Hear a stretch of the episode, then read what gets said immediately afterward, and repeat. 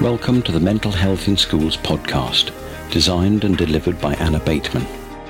Hello, and welcome to episode 11 of Halcyon Education's Mental Health in Schools podcast. First, I want to thank you for the messages and comments that I've had about the podcast and how you've been using them in schools to help improve the mental health of your students. It means a lot. Today's podcast is an everyday expert who is a mental health lead in a large inner city secondary school. Dawn shares her fantastic practical examples of how to embed mental health into everyday practice and make a difference for young people in school. What Dawn also has the ability to do is to have a strategic overview where policy and leadership underpin her vision for the school. Dawn has previously worked in lots of schools and colleges and had a particular focus on aspiration and removing barriers. She was an academic mentor in the school and has now been a designated senior lead for mental health in the school for about a year when we recorded the podcast. Dawn has subsequently left the school to train as an educational psychologist, and what a fabulous psychologist she will be. Unfortunately, there were some microphone issues for the first 10 minutes of the interview, so I'm going to sum up some of the points that Dawn has made and then we'll drop in to the podcast later on. First, a quick word from our sponsors. At Jigsaw PSHE, we believe that personal development and strategies to build mental well-being need to be taught and not left to chance. Jigsaw, the mindful approach to PSHE, leads the way in providing children and young people with its acclaimed, well structured, and developmental lesson a week learning experience in PSHE from ages 3 to 16. Detailed lesson plans and all the teaching resources needed, along with free updates and ongoing support, make Jigsaw an invaluable, relevant, and fresh resource, taking the worry out of PSHE planning written by teachers for teachers. And mindfulness philosophy and practice underpins the whole programme. Statutory government requirements for relationships, health, and sex education are amply covered. For more information, go to www.jigsawpshe.com or call at Jigsaw HQ. Now to the podcast. Dawn believes that SLT needs to understand that mental health is a priority but also to understand the sensitivities towards the culture and the community that your school is in. She talks about the awareness raising and a drip drip approach to promoting good mental health and creating that culture. She shares information about the Anna Freud um, booklet around mental health and I'll provide that in the show notes so you know where to access that. And she provided that into each member of staff's pigeonhole. So that at some point they will notice that in their pigeonhole, and she found that nine times out of ten, staff had actually picked that up so they could use it and utilise it with their students. She also talks as part of that drip drip approach that assemblies and the way of normalising a mental health language really helps to create that culture. Dawn also says when you're starting out as a mental health lead, to not reinvent the wheel, to create networks with other schools, because she feels it's quite daunting when you first start out. It feels like there's a lot to do, and she realised very quickly she couldn't do everything at once. So, building a network and connecting with others and finding out information and where they started was one of the things that she did. She also was guided by the students. With the support from Birmingham Education Partnership that her school has, they provided some training for young wellbeing leaders.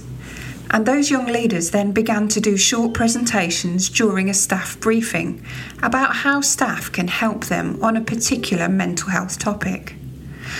Dawn felt this was particularly important because it meant that the staff were hearing the student voice and it was from their perspective about what would help certain aspects of mental health and certain topics.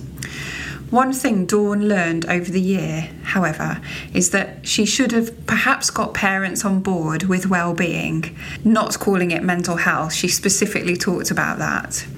Again, she mentioned the Anna Freud leaflet for parents, and she left lots of them in the foyer and found that within a few days they were all gone.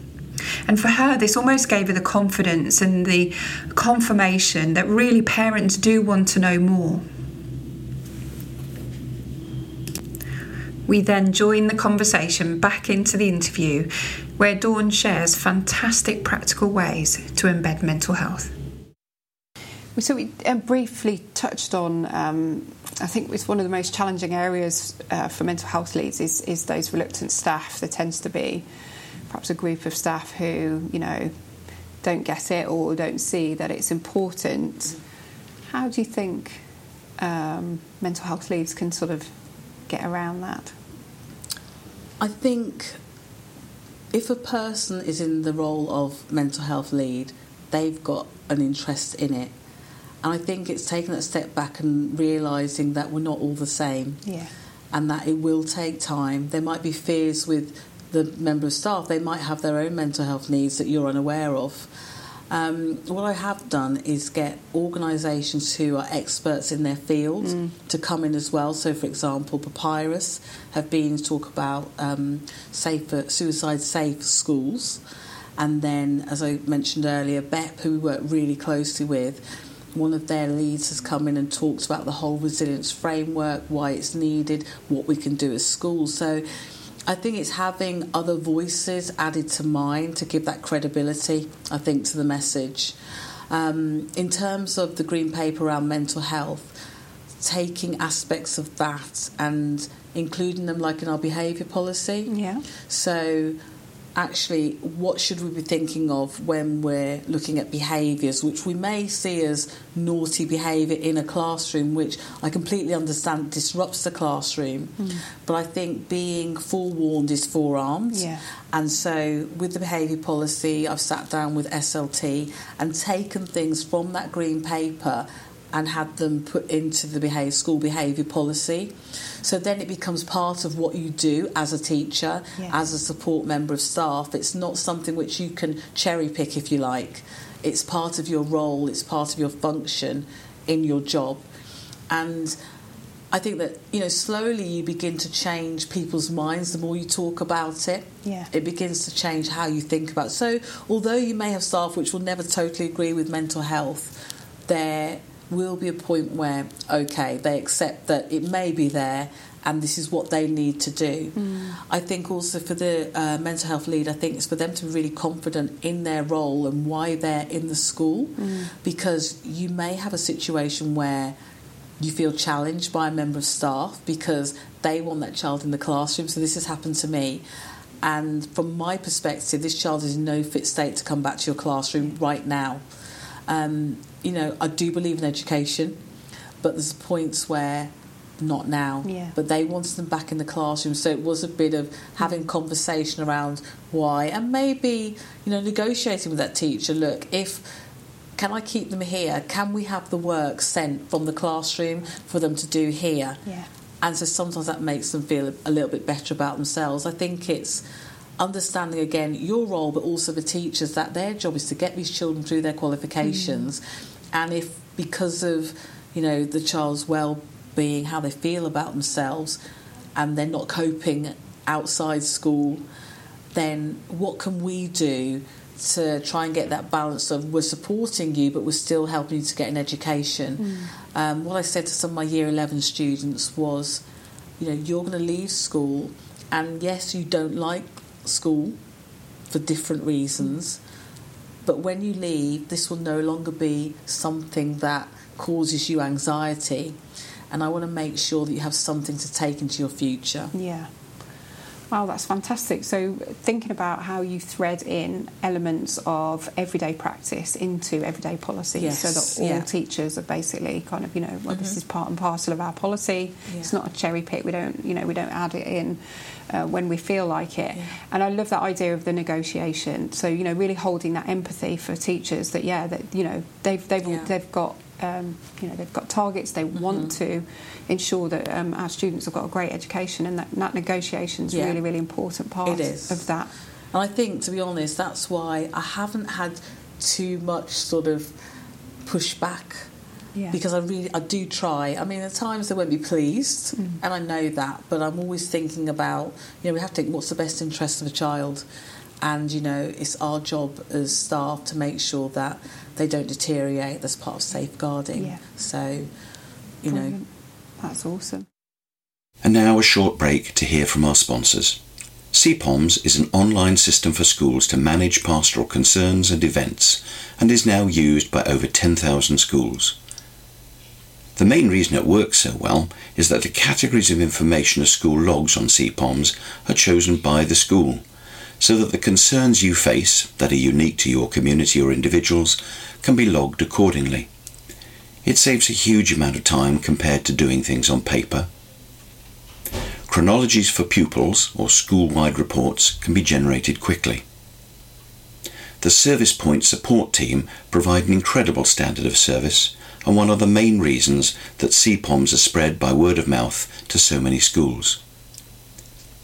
For more information, go to www.cpoms.co.uk where you can also book a demo for your school. Now back to the podcast.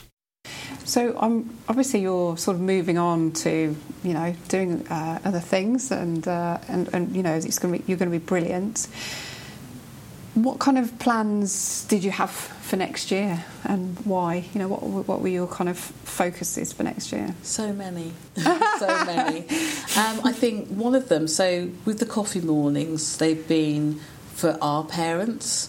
But moving forward next year, what I would like to do is to invite parents um, of children who are coming up from year six into our year seven. So I think it's catch the parents early in a sense. You know, let them know that we're a school that is really keen to make sure their child progresses well Yeah. emotionally and academically. And I think because parents at primary school are used to going into school, having those interactions with teachers every day, um, I think sometimes when children come to secondary school, they lose that connection, they lose that relationship. And so next year, I would have hoped to have had a coffee morning where we had parents from feeder schools come as well with our current parents. So they can kind of have that conversation build up their support networks as well find out what are some of the pitfalls um, that they've experienced because we all know that as children grow um, and grow in adolescence that you know the brain changes um, peers become more important for a little while. Maybe that parental voice is muted. Mm-hmm. And so how do they negotiate that time when they might be suffering points of stress because they're going into exams GCSE exams but yet you feel like you can't have that conversation with them? Mm. So I think that would be one thing I would change. Then another thing has been we have well-being boards around the school mm-hmm. And I think I'd really like to revamp those, make them a bit more eye-catching, let the wellbeing leads be more involved with what goes on there. Maybe put the wellbeing leads selfies upon them so that other students know if you need to speak to somebody your age, these are the people you can speak to. These are the people you can speak to. Um, then recently, we've used the emotional language wheel, which I mean, recent in the past month, which has different emotions written on it. And what I've done is underneath taken one of those words and then put the definition of that word. So it's got how do you feel today? And I've only done one word at the moment, but I think that will develop. Mm. So over the academic year, there'll be several words that they'll learn which they can use to express their emotions. Mm. And I think, for example, with self harming, the research suggests that it's because those young people don't know how to articulate how they feel. So it's another way of getting them to talk and say, This is how I'm feeling, Yeah. rather than maybe cutting themselves. Yeah. That emotional literacy um, is really fundamental, isn't it? To you know, being able to ha- and also have the confidence to Yeah. articulate rather than just be in the happy, sad Yeah. space. Actually, yeah, I feel jealous, I feel worried, I feel anxious, I feel proud. You know, that's the whole range of language is so fundamental to mental health. And I like the fact that you've, you know, it's again, it's part and parcel of the culture of the school. Here's the language that we're, you know, extending. Here's the language which is important to us here, um, in order for you to be well. I mean, another we use other programs as well to achieve that emotional literacy. So, uh, for example, Prince's Trust, they have a program um, which you can use. So there's different outcomes, and I don't follow the lesson plan. I just tweak it to fit the cohort of year seven students that I have. Um, so, for example, we've gone to the food bank, they've had tennis lessons, they have lessons in the classroom to think about how do I work as a team member. So, thinking about themselves as well, and actually in a, a classroom situation, how do you manage that conflict when they've taken your sharpener, your rubber? How do I respond? And so I think there's so many different tools you can use. There's different books out there which address issues around mental health that a young person can just read if they want to as a story. So it doesn't feel like it's about them, but it's offering them strategies, solutions. We use a program called Tootoot, which is an online anonymous um, package. Uh, young people have a password. And they can go on and just type up any concerns they have. Yeah. because some young people say they don't they can't talk to staff. They find it very difficult. But when they do it behind a computer that conversation flows much more freely and you can involve house managers. So you can um, forward that message on. So they don't know who the young person is but it you're empowering again house managers to think these are situations that are coming up mm. and this is how I'm dealing with it. And then if something comes up with one of their students in their house they've already had that experience. Mm. So I think one thing I would definitely say is the lead for mental health can't do everything and they shouldn't want to hold everything. It's about giving other people in the school chances to experience these things with young people so that they can um, be somebody a young person would feel confident going to. I think that's great advice. So, so things you've said around certainly sort of the organisational side is try not to do it all and do it all quickly. Yeah. Know that it's going to take time, but also galvanise a team, Yeah. galvanise students, staff, and people that you know you know that will support Yeah. as you go. It's been awesome to talk to you, Dawn. I really uh, appreciate you giving your thoughts, and I know you've been, you know, you really want to Thank sort of help, and this is, you know, part of being able to help others. And I'm, I'm, I'm, I'm very grateful for you to have done it today. So thank you. Thank you.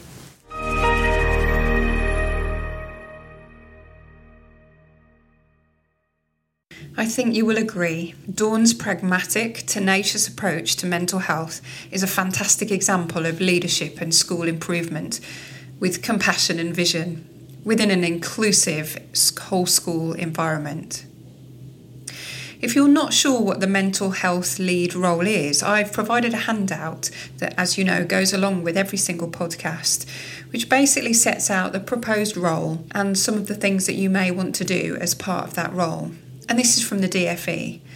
I had a fantastic opportunity with my Birmingham Education Partnership colleagues to sit on the advisory group with the DFE and the Green Paper, particularly around the mental health lead role. We know that the government's proposal is that training for designated senior leads for mental health will be provided for free from the DFE as per the Mental Health Green Paper. However, we know that this will take significant time to roll out, with a minimum five year rollout, which has not started yet and will be starting sometime academic year 2021. In next week's podcast, we will be delving more into emotional literacy, a particular favourite subject of mine, and looking at the role this plays in improving mental health.